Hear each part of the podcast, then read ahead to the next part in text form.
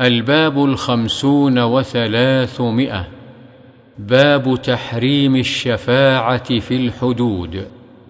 وعن عائشة رضي الله عنها أن قريشا أهمهم شأن المرأة المخزومية التي سرقت. فقالوا من يكلم فيها رسول الله صلى الله عليه وسلم؟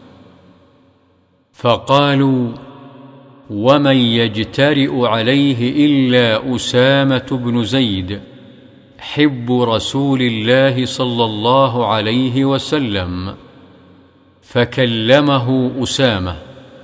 فقال رسول الله صلى الله عليه وسلم أتشفع في حد من حدود الله تعالى؟ ثم قام فاختطب.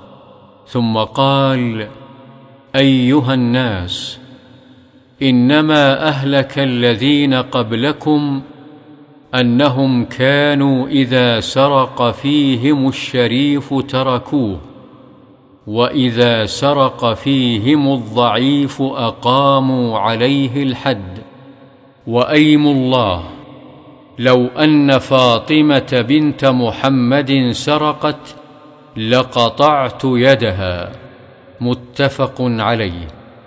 وفي رواية فتلون وجه رسول الله صلى الله عليه وسلم فقال أتشفع في حد من حدود الله؟